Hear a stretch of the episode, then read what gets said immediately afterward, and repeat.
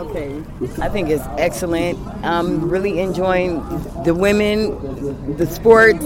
It's just awesome.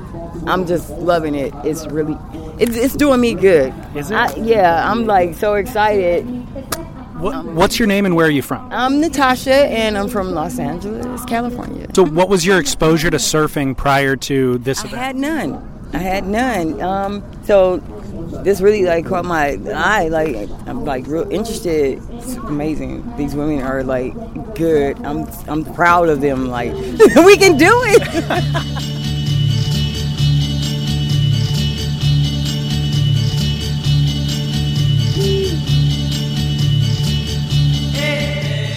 Hello and welcome back to day two of Off Script, presented by Hurley at the Surf Ranch Pro, which is also presented by Hurley. You could probably hear a tractor going by in the background. That is what it's like here in Lemoore, California. Lots of tractors, uh, off road looking golf carts as well, trolling around the property. Pretty epic event here on site, and I've got a really good show for you today um, featuring interviews with the only person who actually lives on site here at Surf Ranch. 20 year old kid started surfing three years ago. Raimana taught him how to surf. Kelly Slater is his mentor. And in three years, he's now uh, getting barreled.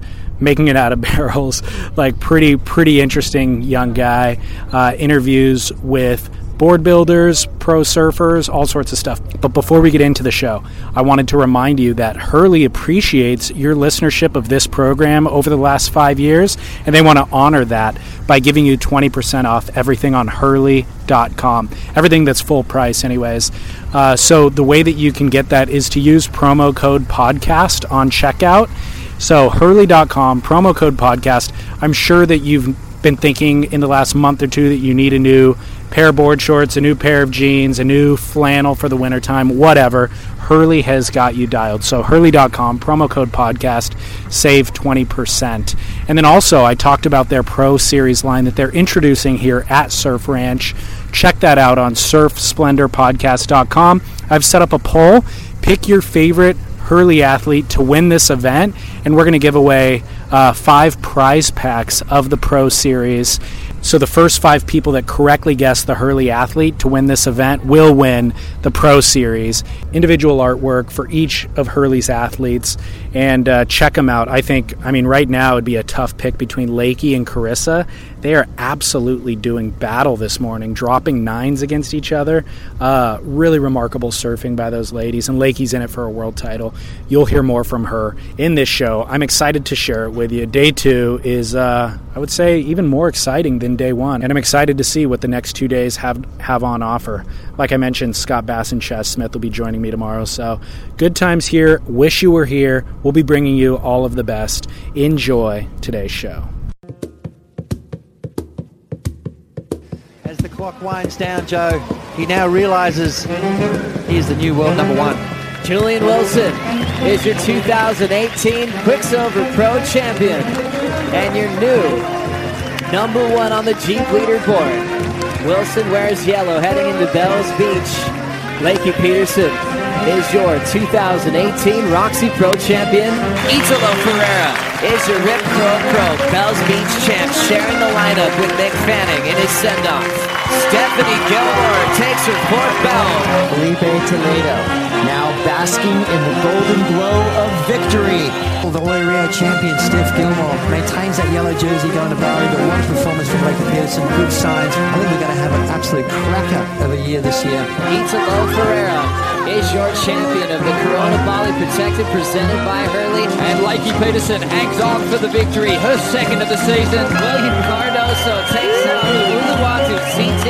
Johanne Defay takes the win here at Uluwatu. And Filipe Toledo is your champion here in 2018. Stephanie Gilmore is the 2018 Corona Open J-Bay champion. And Courtney Conlogue gets a major win here at the Vans US Open of Surfing, taking out world number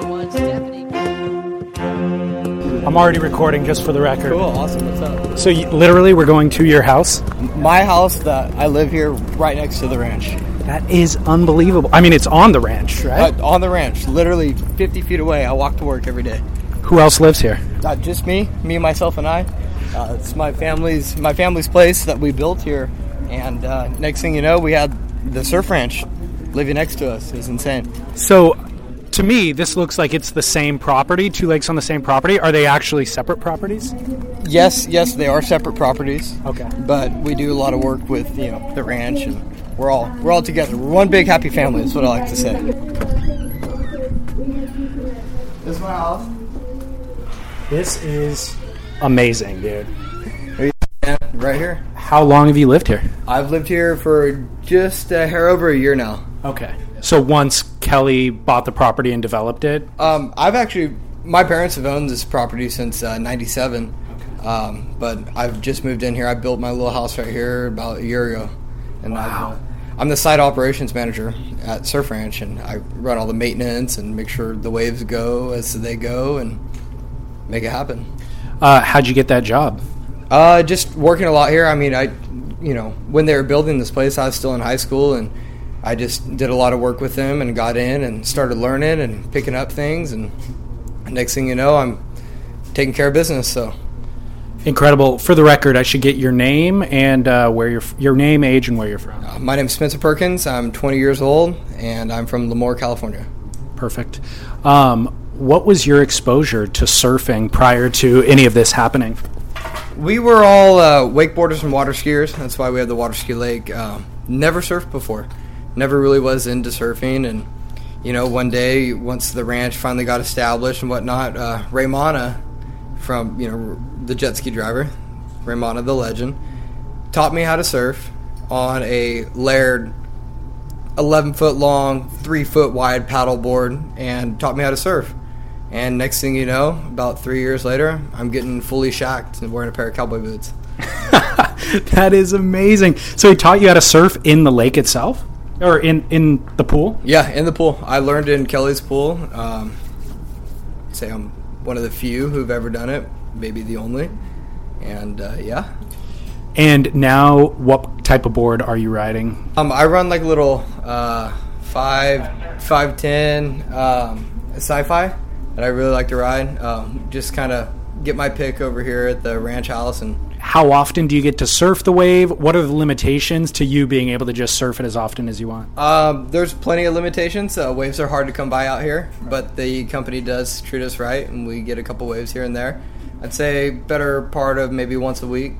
So, One wave a week or one session a week, and how many waves in that session? oh, isn't that the million dollar question? Probably about two waves a week if we're lucky. Wow, amazing! And you are now able to get barreled and make it out of the barrel and all Oh that yeah, sort of stuff. yeah. I'm goofy footed. The left's my favorite. Uh, not many people like the left, but I love the left, and I, I love it. It's my favorite. Get in, drop in on the end barrel. It's great. you are in i don't know i mean i'm sure you're aware you're in such a enviable position for so many surfers around the world. You are one of one one person who's number firstly learned how to surf in a pool and number two had such a fast learning curve. I don't know of anybody else who's only surfed three years who's able to get barreled and make it. I, I think a lot of that comes from you know the the surfing is comes naturally you know being wakeboarding and water skiing. I mean we grew up I used to you know compete all over the west coast and ride tournaments and wakeboarding blew out my knee then you know I took up surfing because it was lower impact. And uh, it's just a fun thing to get on. Envious one might say but it doesn't come without hard work you know. We we, we grind out here. We work 20 hour days out here. We you know this these past four days i've slept maybe 20 hours combined so. Wow. Yeah. I'm curious about um, how this has changed the town of lemoore um, i would say the town of lemoore has uh, it's adapted to what the surf ranch has brought. Um, we've brought a lot of business um, a lot of you know economical growth, you know, to say one, and then uh, one of the local tattoo shops, uh, his uh, the company's name Tactical Tattoo. Um, I know the owner, I can't remember his name, but uh, he's opening up a surf shop here in Lemoore, and uh, he's going to be selling, you know, the big name brands right here in Lemoore. Yeah. You never thought. Yeah. I could imagine there's a lot of um, economic potential for things like that, certainly. Is there any, um, is anybody opposed to what's happening here? There's a lot of people that say that surfing in a pool is not the same or whatever. You know, you can call it that, but this is a one of a kind deal, and people who are a part of it love it. If you're not, you better jump on the bandwagon because it's going big. It's sick. It's awesome. Everyone here in town loves it. The only, you know, the only problem we really have is uh, keeping people out. Yeah, completely. I heard um, that the KS Waveco purchased property all the way down to I don't know if that I think it's Lemoore Avenue, the former golf course. Um, what are the plans for expansion and development? Take your Uh, time, by the way, if you want to text first. no, I I can't comment on that as of, I, I don't know any information about Oh, that. Uh, we just maintain the property. Yeah. Okay. What's your What's your experience been like with Kelly Slater? Did you had you met him, or did, were you aware of who he was prior to any of this happening? and then have you spent time with him? What's your take? He's a, he's an icon in our sport. You know. Well, absolutely, Kelly. Kelly's Kelly, and I've I've learned that very very quickly, and uh, never really knew who Kelly Slater was. I mean, wakeboarders don't follow surfing particularly, and uh, one day they said, "Hey, do you know Kelly Slater?" And I said, "Who's Kelly Slater?" And then next thing you know, he's he's he's my neighbor. I mean, me and Kelly, we know each other. We exchange our highs and buys. He's a cool guy. Probably one of the most laid back people I've ever met my entire life. Um, props to him for having the greatest idea to, to me on this earth. So Totally. Have you ever been? Have you ever surfed in the ocean? million dollar question. I've surfed in the ocean once. I learned here at the wave pool. So one session in the ocean so far. Uh, yeah. Where was it? What was your experience? Uh, shipwrecks out in Kauai. Uh, I surfed out there, a little uh, uh, beach break right there, and uh, yeah, surfed a little bit on like a little nine foot doyle that someone that I knew over there had, and took care of it. It was fun. What was the experience like? How is it different than what you're experiencing here? And yeah, I'd love to hear about it. Um, I'm a big partaker in step offs. I like to step off the back of the ski because it's uh, really easy. Okay. Paddling into waves, especially on a nine foot board, is uh, is it's not easy. It's not easy. No matter how effortless the pros make it look, it is difficult. And uh, paddling into waves is probably my least favorite thing. but you know, that's ignorance coming from a uh, person who's only surfed Kelly's pool, you know, and one time in the ocean. I think the hardest part about surfing in the ocean is knowing and reading the wave, reading the ocean and how it's going to react, and if you can do that, that's that's a whole different element. You know, that you can surf, you can become a pro surfer in Kelly's pool overnight. You can't do that in the ocean. Uh, my is Aaron Smith. I'm from Channel Island Surfboards. I run uh, product development and uh, production there. What does board design look like to accommodate this sort of a wave? Well, yeah, um, Britt's been out here many times, and, and actually, Britt and I came out here with the Australian team to work with Connor O'Leary and Nikki on their boards, and and we had a really good uh, time with Connor, uh, really putting his boards to the paces. Looked at every aspect we could. I mean, you got the video running nonstop, so you can go back look at replays. They're looking at replays for performance, and we're looking at replays kind of to see, make sure the board's fitting where it's where he wanted it to go, um, and you know, from that we went back, took his feedback, went back. Britt worked on a few things also with Zeke Lau. He came out here three times with Zeke, working just on boards, watching him surf, getting his feedback, taking notes. He'd come back with pages of notes, and and then we'd sit down and he'd, he'd make changes to the boards. And he made some rocker changes because you're not, you, you know what the wave has to offer. A normal board, you're trying to really compensate for everything that the wave is going to throw at you. You know, you're going to have flat spots, you're going to have slow times, you're going to have fast times. So you really have to fit that into a normal board. Well, here, you know exactly what you're going to get pretty much every time. So you know the speed your board needs to be going, and you- you know how long your board can be, and you you know how fast it needs to turn in the pocket. So we made some rocker changes. We actually made some glassing changes to increase the flex of the board in certain spots to help them fit in the pocket better without giving up the drive off the bottom because you don't get much drive off the bottom. So we really spent some time just talking to other shapers too who are here.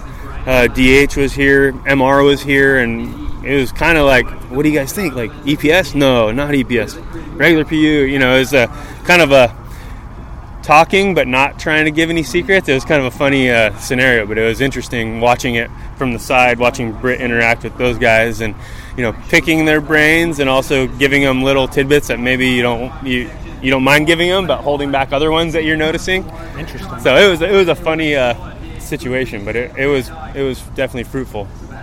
How much of those design considerations are for the wave as opposed to um, any other wave in the world, or how much of them are specific to pool surfing rather than the ocean surfing? Well, that's going to be the interesting thing because you know we we were we worked with Connor O'Leary on his boards here, and then they went straight to J Bay, and it was kind of like, okay, well, let's see how the feedback is from the pool to J Bay, and he actually rode the same boards there that he rode here, and liked. But the next, but since then, we've made a lot more changes, and it'll be interesting to see how those changes. If we keep those boards in their quiver and they take them to Europe and see how they work there, like the rocker changes we made on Zeke's boards and stuff like that, we'll see if that is actually a, an improvement in all surf versus just the wave pool. So it, it's gonna we won't know for a couple months, but we're you know we're open to. It's a, it's a long learning curve. It is. Um, I'm curious what the feedback has been from the athletes themselves on challenges with the wave. Um, I think a lot of the bigger guys struggle to fit in the pocket or fit their boards in the pocket, so they're having to go to shorter boards than they would normally ride. I mean, I think I heard yesterday, you know, Kelly talking that you know anything over 6.0 doesn't fit in the curve of the wave, so you know you're going to have guys like Zeke who's usually riding a 6-0. I mean that's borderline, but he might be maybe have to push it down to a 5.11 just to fit it in the pocket a little better, and then you're you know you're throwing. They're so used to their equipment; it's hard for them to just have a board that's specific for the wave.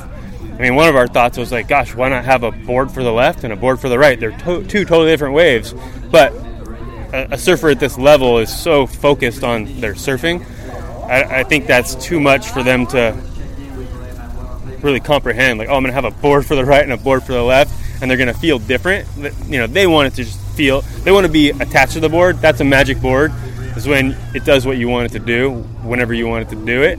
So it would be maybe in the future that that's the case. You know, you could even have an asym right on the right and a different. You know, I mean, you could do all kinds of crazy stuff if you really wanted to dial it in. But but these guys are such crazy athletes; they can they can make their equipment work. But it's just trying to give them those subtle changes to give them an advantage.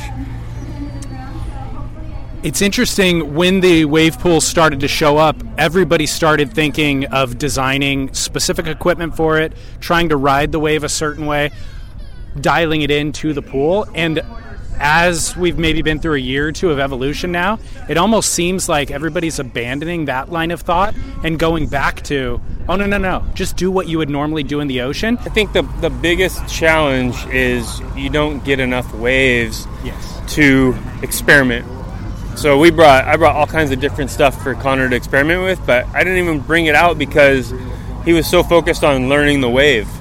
And nobody, nobody, not even Kelly gets enough waves to really feel like they want to play with design extremities. Exactly. Because you know, if I came out here and they're like, oh, you can get ten waves, I'm like, well, I'm not going to ride something crazy that I may fall on my face standing up. So unless it's there's a lot more of these things and more accessibility, then it's not really going to progress very fast. Do you think Kelly Slater has an unfair advantage in this competition?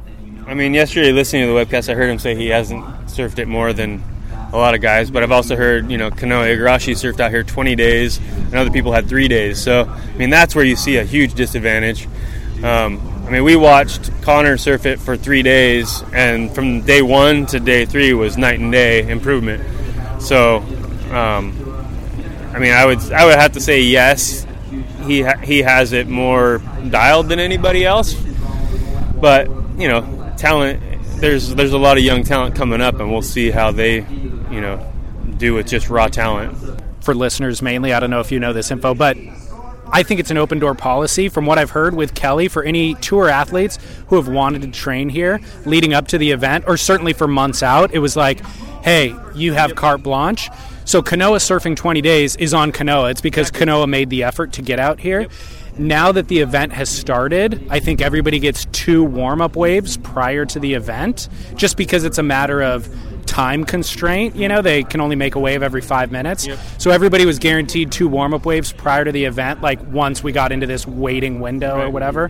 Um, so just that's important information. I think I think the the biggest disadvantage is people that don't live in California because they don't have the you know they want downtime at their home and relax and where the other guys come home you know Connor can come home drive three hours and be out here you know Kanoa can be out here in three and a half hours so those those guys that's that's where the advantage lies but it, it is on them to get here and I know they were scheduling with Renato and getting their days and they could schedule in advance so I know Connor came back Connor O'Leary came back right after the U.S. Open scheduled it ahead of time had his two extra days and but I think it just got more crowded the last two weeks, so you wouldn't get as many waves. So if people waited too long to really dial it in, they were only going to get eight waves a day instead of 15.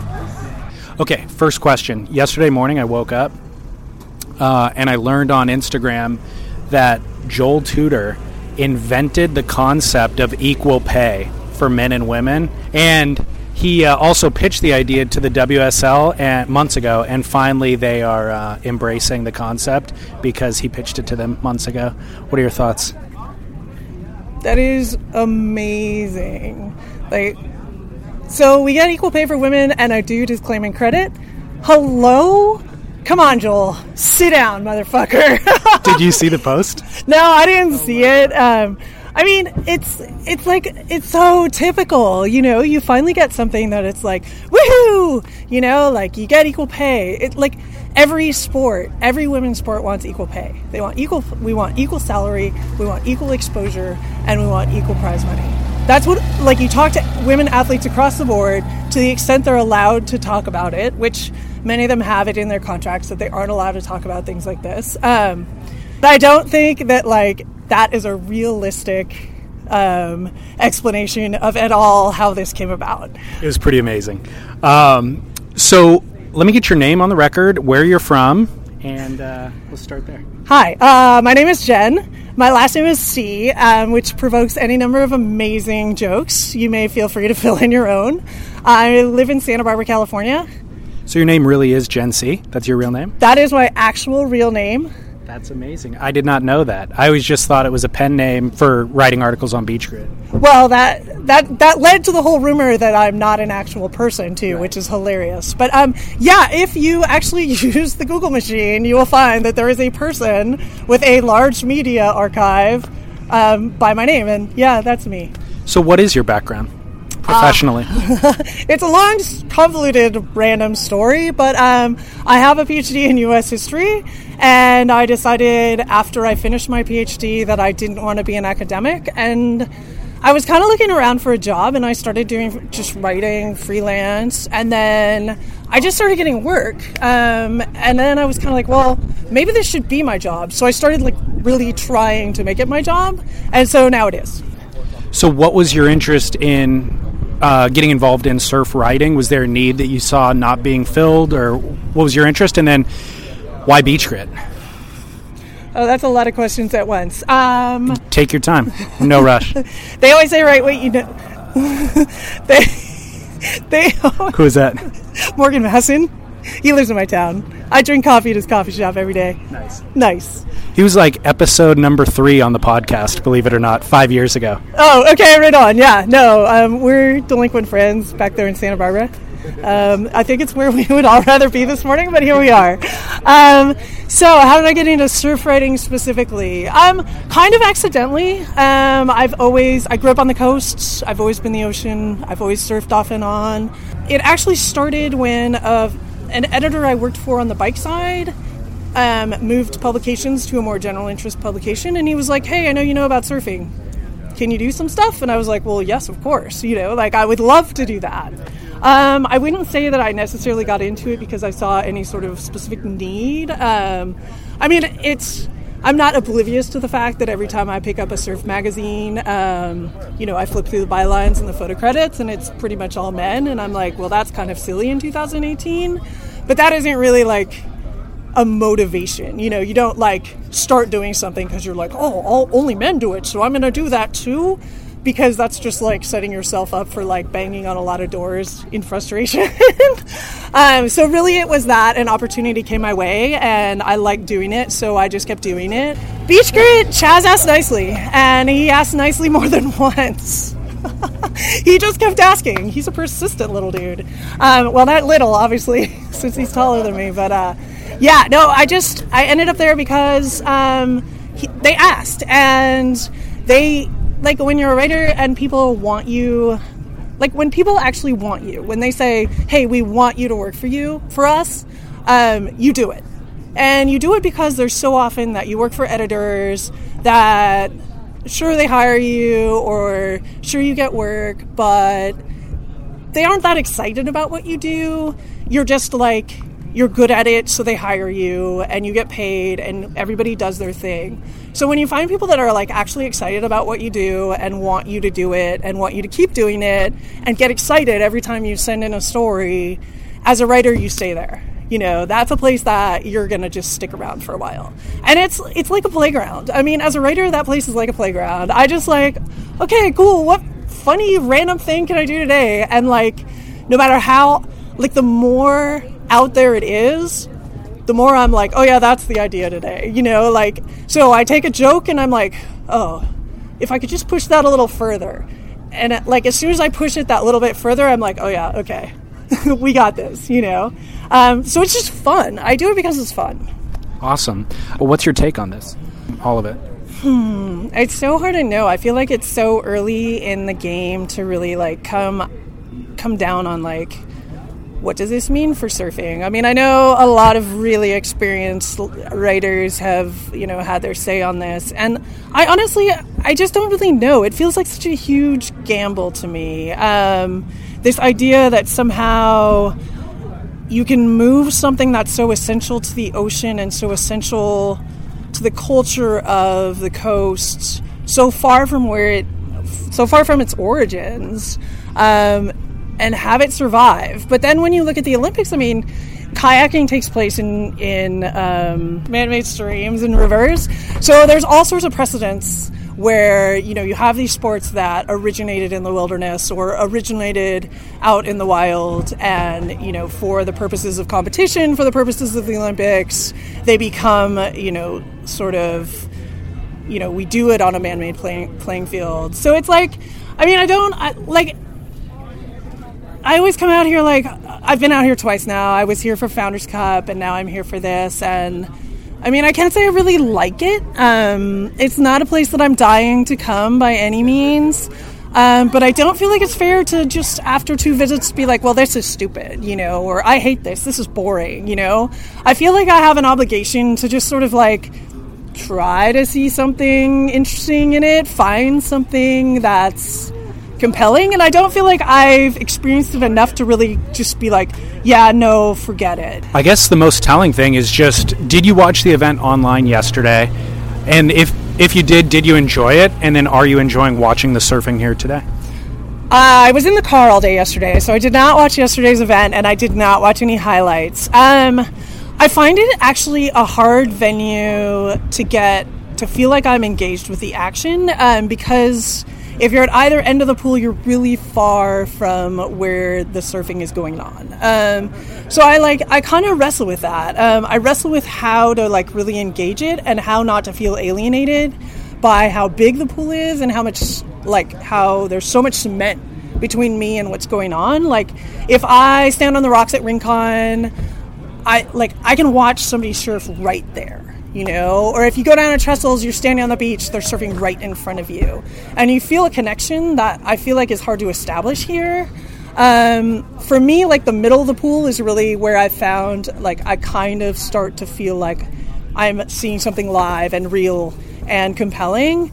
Um, at the ends, I feel sort of like I'm hanging out with friends. Um, and the surfing is sort of this thing that's going on in the background. And I think it's hard to like because the wave is the same, I think it's hard to tell the difference among the performances. Like you really have to watch them carefully to see any difference between, you know, kind of how people are surfing unless they just full on fall down. Then you're like, okay, well that one didn't work out. Mm-hmm. Um, but like seeing, for example, Carissa Moore's first right live from the middle of the pool, you can really, really, really see the power in those turns. But like from the end of the pool, I would not have been able to see that. Um, so I think it's it's a mixed bag in terms of a spectating experience. I think, um, like, yeah, I I wrestle with it. I mean, I don't really have an answer yet to whether I think it's a fun sporting event or whether it really presents the sport in a way that's compelling. Um, I'm still sort of tripping on like how alien it feels. That's an excellent takeaway. I mean, that's exactly how I feel, and I think how everybody feels, and it's hard to articulate, but that's it. Yeah. We're in flux still. Yeah, yeah, Yeah. I mean, I don't feel like we we know enough to really be like, yeah, this is one thing or the other. I'm here with Santa Barbara's finest and 2018 women's world title contender, Lakey Peterson. There's a couple of people that live on the property right there that own this neighbor property, and the lady that's working the gate right there, I was talking to her earlier. She saw your nine point ride. She has never seen surfing in real life in her life, and I happened to walk up when she was viewing it on the big screen. She's clapping and tripping, and she's like, the ladies can do it. The ladies are taking out the guys. She's like, this makes me feel so good. She's like, this is the greatest thing I've ever seen. So I thought that you'd appreciate that. I it do. To be your nine. Oh, good. I'm glad she uh, she's enjoying it. Must be weird for her to like all of a sudden have this going on in her backyard, but um, Which is why I talked to her. Yeah, because it's sure. like, what? How has this affected the local community? Absolutely. I mean, I'm sure it has in such a huge way. But uh, yeah, it's it's cool. I think all the ladies have really stepped up, um, and I think it's just you know just the beginning of what where women's surfing is going to go. And um, you know, the next few runs tomorrow, I think will be really cool for everyone to try and do better than today. And all the nerves kind of are a little a little little less jittery at least, hopefully. So yeah, it's been fun. Is that the biggest challenge? The nerves? I think so. I mean, for me at least, I like I got to do the uh, the Founders Cup, and I think that was actually helpful for me in a way because there were so many fans here for that one, and so I kind of knew like what it's like with people here, and um, it just adds this like different element of pressure. Just knowing you're only getting like a few chances, and then that's that is like it's totally scary. But I think also it's cool because I feel like it it makes people rise up a little bit more. Like you've got to perform. You almost will your way. Like even on my nine, that little barrel at the end, I was like, oh my gosh, I, I think I went too deep, and I was like, no, you have to make it. Like you don't really, you get one more try, but like you've got it, you've got to make it, and you kind of just will your way to do it almost, you know. I think that might be the difference between the top performers and everybody else Hmm. is being able to will it into existence. You know. it's true. Even um, you know, the, la- the couple days before this event, we all got like two waves a day, like two practice waves. So it was, you know, you didn't obviously want to fall on those, like only two waves. But everyone was up here practicing, doing their two waves, and like even in the warm ups, it was almost good for being in the event because it was like that pressure of, okay, this is your only chance today. Like you just want to finish the wave or. You know, not fall. So, um, yeah, I think people who are really competitive and dig deep kind of just somehow don't fall. I don't know. I think surfers have been given almost a free pass in a lot of ways, given that we can go down the beach and surf to warm up or shake it out, uh, shake off the nerves. Whereas every other real sport that you look at, golf or tennis specifically, once you're on the, you don't get to warm up necessarily, and once you're on the court, it's game on. You have to go from like 0% to 100% game face immediately. And this is more like that. Totally. Or more, yeah, like snowboarding even is a good example, like half pipe in the Olympics and Right. stuff like that. It's like very similar to what those athletes feel, which gives me a lot of respect for all those athletes um, because it's hard, it's scary, you know. And I think too, because this whole wave pool thing's new for us and this is the first time we're all doing it, like maybe that adds even more of that like scary factor. I think that years to come or more events in these things, you'll see a bit more comfortability there, and you know maybe in the future we'll have maybe one or two more waves. So everyone can kind of have a bit more chance and not feel as scared. Um, but totally, I mean it's it's making it a, a lot more similar to other sports or like what the Olympics would feel like too. You know. Is that a good thing? I think it's good and bad. I mean, I think the ocean and surfing heats is and should always remain like the focus of surfing because that is surfing and that's where I was born and that's you know nothing nothing can replace that you know and I think the WSL recognizes that and and feels the same way um, and I think the thing with the wave pools is like it's just there's a place for wave pools and it's amazing for training or getting better. Like example, I could not backside two ride like two weeks ago up here. I was just getting lipped in the head. I swear to you, like 90% of waves I was not making. And then today, by today, like I made, that was my best thing was the tube on the left. So um, I think for the progression standpoint, it's a great thing. But it's just knowing, you know, knowing its place and and that nothing really can replace like a Fiji or a Tahiti or you know so anything like that in the ocean. You know. How do you how do you feel about this contest applying towards world title points, given that a it's in a pool and then b it's a totally different format? Yeah, I thought about that when they first told us they were going to do this event. Um, I kind of thought I saw it coming, but it, it's scary. You know, it's there's only three events left for us, so it kind of falls at a time of year where it's like really crucial um, with the world title on the men's and women's side. You know, there's this, and then and then uh, France and Hawaii, and a lot of people get crowned in France world champ. So you know, technically speaking, could be the last event before the world title goes down. So um, it seemed maybe a bit close to that, but uh, you know, and with it being a leaderboard format instead of a heat format, I totally agree with that because a heat wouldn't really work out here. So the leaderboard thing, I think, does make the most sense. Um, and it's it's cool that they're keeping one left and one right because I feel like not having left on tour really, even though we had great lefts um, in Brazil this year, it was awesome. But I think having to keep a left and having to keep right, it's not just your top two rides, is a really good thing. Like it's not, you know.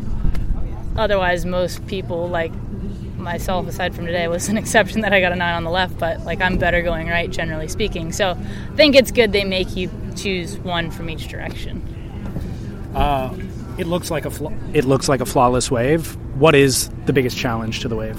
Um, yeah, I think the biggest challenge it is. It's I mean it's perfect, obviously, but the speed of the wave is just different than the ocean, and I don't know how to really describe that, but it just it's very unforgiving. So in the ocean, like obviously we surf fast waves like a snapper on tour or some you know stuff like that where it's a really quick wave. But even then, it's still like if you dig a rail or get caught behind, it's the ocean. Like you have a little bit more forgiveness to still make the wave or like make up for it. Or this is, I mean, that foil is just going, and once it's going, it's not stopping at all, you know. So it's if you dig a rail or you slow down too much, it's just you can't get back in front of it once you're behind it. I guess is what I'm trying to say. Sure. So that's been the biggest learning curve for myself, at least, of like knowing how to time things. You know, not overcooking it on certain sections and then being caught up in the lip too long because you won't be able to recover. Um, is the arena atmosphere an added challenge? Um, I don't think it is an added challenge. I think it's like an added. I like it. I don't know. I like like, but I'm more of like I let this car go by. I don't mind a little bit more pressure. Like I'm sort of think that's when I almost do my best a little bit. So I think it's really cool, you know. And when we surf at the beach, I mean, look at Brazil or like U.S. Open. There's so many fans on the beach, and granted, they're a bit further away from you when you're in the ocean, and they're all the way on the beach. And here, the fans are like a lot closer. You can hear them yelling before your waves, and it's you can kind of feel that energy more. Um, so I don't know if I would say it's not a challenge, but it's definitely like an added, maybe a bit of pressure, which which I sort of like there's that element of the arena. The kind of additional element is just not being able to go anywhere without being recognized, which I guess Brazil and Huntington are similar in that respect. But if you're staying at the Tachi and you're walking through the lobby, you're going to get stopped. And yeah. I don't know, we're in a transition phase right now where surfers are becoming legit celebrities. Yeah. Um, is that added pressure? Does that change the way that you approach an event at all? Prep for an event, anything like that? Um, yeah, that's a great question because I would, I feel the same way. I think. Um, even doing the Founders Cup here, like in this event, everyone knows where you're going to be. The fans can walk like really close to our area. Like we have one little area that we're in for our boards and stuff that fans can't come into. But other than that, like the moment you leave that little locker room, anyone can come say hi, which is similar to the beach, but there it's more like you're just straight up and down from the competitors area. So you don't, you know, you just stop on your way in and, and sign a few autographs. So it's definitely a little bit more you got to guard yourself here. I've I put the AC on in my hotel room at the Tachi, and I don't go out too much. Um, so yeah, I mean that's an added element. I think it's kind of cool for the fans as well, though, on their side of things that they're so close to us and able to like really see us prepare and warm up and all that. Um, but I've definitely been a bit more guarded. I mean, I don't come outside of the locker room too often for a reason. So yeah. which I really do think that's going to be. This is a new era of professional surfing. I think somebody, the Brazilians who are used to like the kind of pandemonium on the beach, Filipe and Gabriel, they you don't see any hindrance in their performance in an arena atmosphere because they're accustomed to it. I think Kanoa's done a great job, Yeah. especially this year at the U.S. Open, like calling the crowd into a frenzy, which you got to imagine juices the judges a little bit, whether the judges want to accept it or not. And he's embraced it, and I'm sure that in his quiet time, he's doing what you're doing. He's locking himself down and having that private time, but he's done a great job of embracing the celebrity aspect of it. Also, probably because he had that in his childhood in Japan, you know. Yeah. But I think that's the new era of surfing. I think when we get 10 years down the road, those are going to be the people who succeed because they're able to um, perform under pressure. You know, they're used to the pressure. They're used to using it for their advantage. Totally, I couldn't agree more. I think like pressure, you can it can go one of two ways. Either people crack or they rise to the occasion. And like Kanoa, that was such a great example. I mean, that was like everything in that last wave with the beach going crazy. I mean, that's a perfect example of it. And it's just like you said. I mean, it's just having a balance in your life of like, okay, I'm going to be a little selfish today and just stay inside and not feel bad about maybe, you know, turning down an interview or saying hi to a friend or something and then knowing when you can go out and kind of let your hair down a bit and go say hi and um, just the timing of that and when it's acceptable. And each person would be different i would imagine you know? Some people can be social butterflies all day or others like myself i'm more i like to just kind of cruise and, and have my people around me and that's it. But yeah i mean i agree. I think performing under pressure is going to be the key to like definitely this event um, definitely the olympics and then if you can apply that to a whole season on the tour, I mean, that's ultimately like those are the people who are winning world titles or in that hunt, you know. Perfect segue. Um, you're obviously in arguably the most hotly contested world title battle that we've seen in a long time on either the men or the women's side, and it started at event one. Um, what will it take to win a world title? Huh.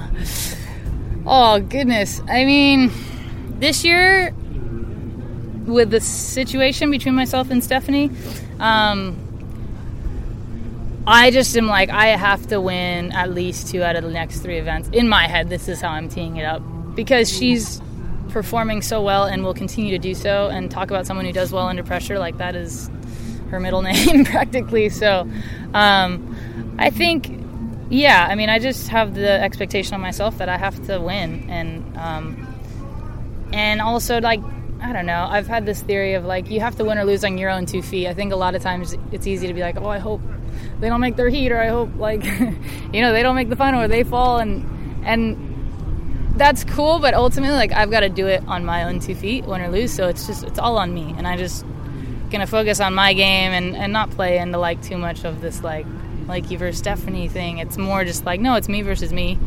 And I want to learn and I want to enjoy this situation that I'm in right now because it's so cool and unique and there's so much for me to be able to like take away from it, win or lose. So I'm more just like, I want to put my best forward and apply like my best surfing and focus on myself and hopefully that will like produce the outcome I want. But if it doesn't, then sweet, I'm going to learn so much from it and next year's going to be awesome, and um, you know, hopefully, I can just be better from it. Glad to hear you say that because I actually prepped that question as well, which is how much are you paying attention to Stephanie Mm. in this event? Are you watching her waves? How much you?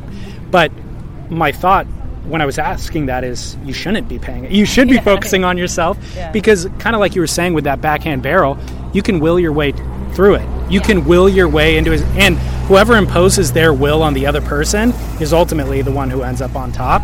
Totally. I think.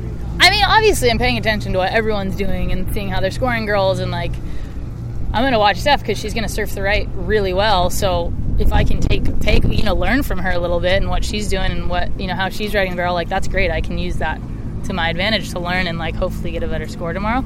But um, yeah, I mean, at the end of the day, it is me versus me. Like it's it- no, it's even especially here, you know, at a wave pool. It's like it's not even a heat. There's not paddle battles. There's not priority. It's like it's you in this wave, and how well can you perform? And that's just like that's where I want to put my focus because if I'm focusing on her or like anyone else, then then you don't have any room to focus on yourself, and ultimately, like that's what matters the most for performing. All right, two softball questions. Um, this Hurley Team Pro Series line of clothing? Why'd you pick the Lynx? um, it's weird. No one went for like I thought like like some sort of cat like lion lynx. I don't want to say that I'm like super cool or badass, but like at all because I'm actually the biggest dork in the world. No, but, that's what you need to take down Steph. You need to be the bad. I tell myself that when I'm getting on a wave, but Oh, okay. I think uh, no, I just appreciate like how their nature as animals. They're like kind of reserved, but um, you know are pretty fast and agile when they need to be. And I don't know, I'm a bit more reserved. Like I have my little circle, and I I really put a lot into those sorts of people in my life. And then I guess I'm sort of I try and surf really quick and fast and like dynamic and that's sort of the nature of like any sort of cat and the lynx definitely has that. So that's sort of where that idea came about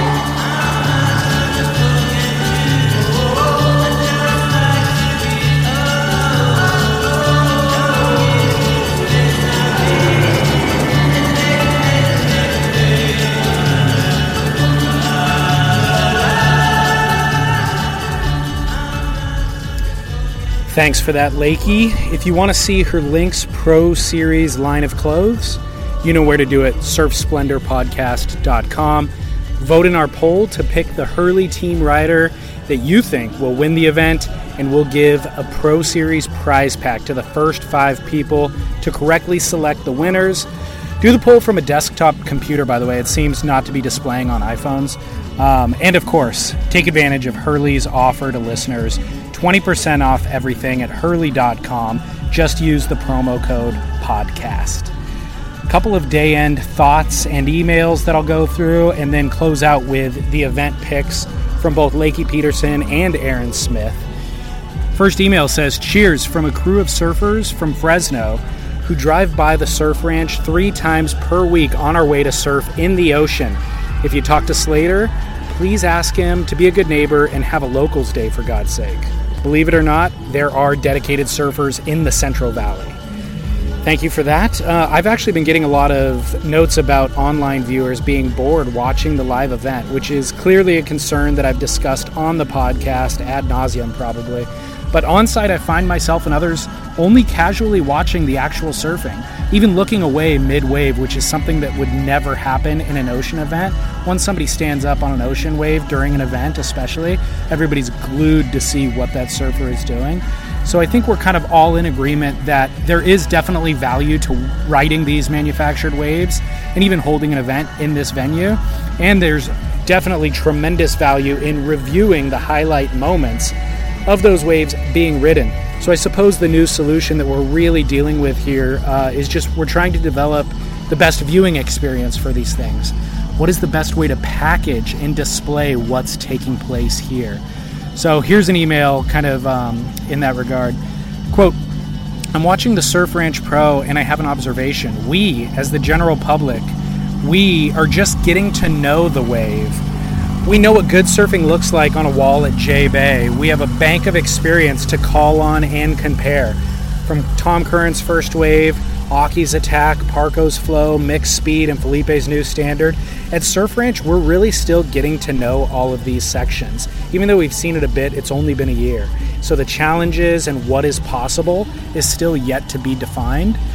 As we watch, we will develop standards, know what the surfer missed, know what great surfing looks like, then we will be interested. End quote. It's a great email. Thank you for that. Lastly, a DM Instagram just came through. Says, quote, I don't know what it's like being there live, but I'm really enjoying the event online. You can feel the pressure building. By the way, yesterday's podcast was great. Long form interviews are great, but sometimes it's nice to just get those short, quick hits in as well. Well done. So thanks for that. Noted. I will keep that in mind as we roll through the weekend here. Again, Chas Smith and Scott Bass will be joining me tomorrow for day three of Off Script, presented by Hurley, a behind the scenes look of the Surf Ranch Pro, also presented by Hurley. I hope that you're enjoying this style of content. Send feedback. Hopefully, we can do this uh, at future events throughout the year and uh, years to come. I'd love to be a part of it and uh, thoroughly enjoying the experience. So, thanks until tomorrow. I will leave you with Aaron Smith of Channel Island Surfboards and 2018 World Title contender, Lakey Peterson. This is David Scales. Enjoy.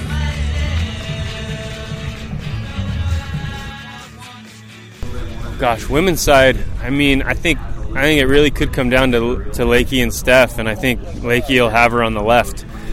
Um, Steph is going to get her on the right, but it's you have to get two waves, not just one. Um, for the men, ooh, I don't know. I think I think if the wind comes up and it's onshore on the left, it's going to be a goofy footer. So it could be a, a Italo or Gabriel if it's windy. If it's glassy, it's uh, probably uh, Filipe. Who's going to win the men's side? I mean, if you didn't say Filipe Toledo to that to answer that question, you'd almost seem like dumb. so I would I would say Filipe.